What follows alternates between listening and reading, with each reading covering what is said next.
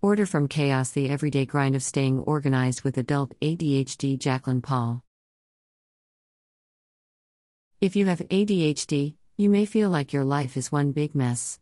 In Order from Chaos, Jaclyn Paul, a best selling author and blogger with ADHD, argues that people with ADHD face particular organizational challenges that can make their lives feel chaotic and frustrating.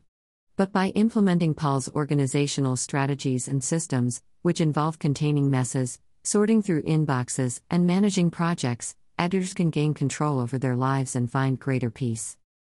In this guide, we'll first explain what ADHD is and how it affects cognitive functioning. Then, we'll move on to the first step of getting organized, which is to get to know yourself and how your ADHD affects you personally, followed by the second step, which is to contain your current state of disorganization, and finally the third step, which is to implement your organizational system. We'll add information about how ADHD works and the other traits that accompany it, as well as advice from other experts on how to stay organized.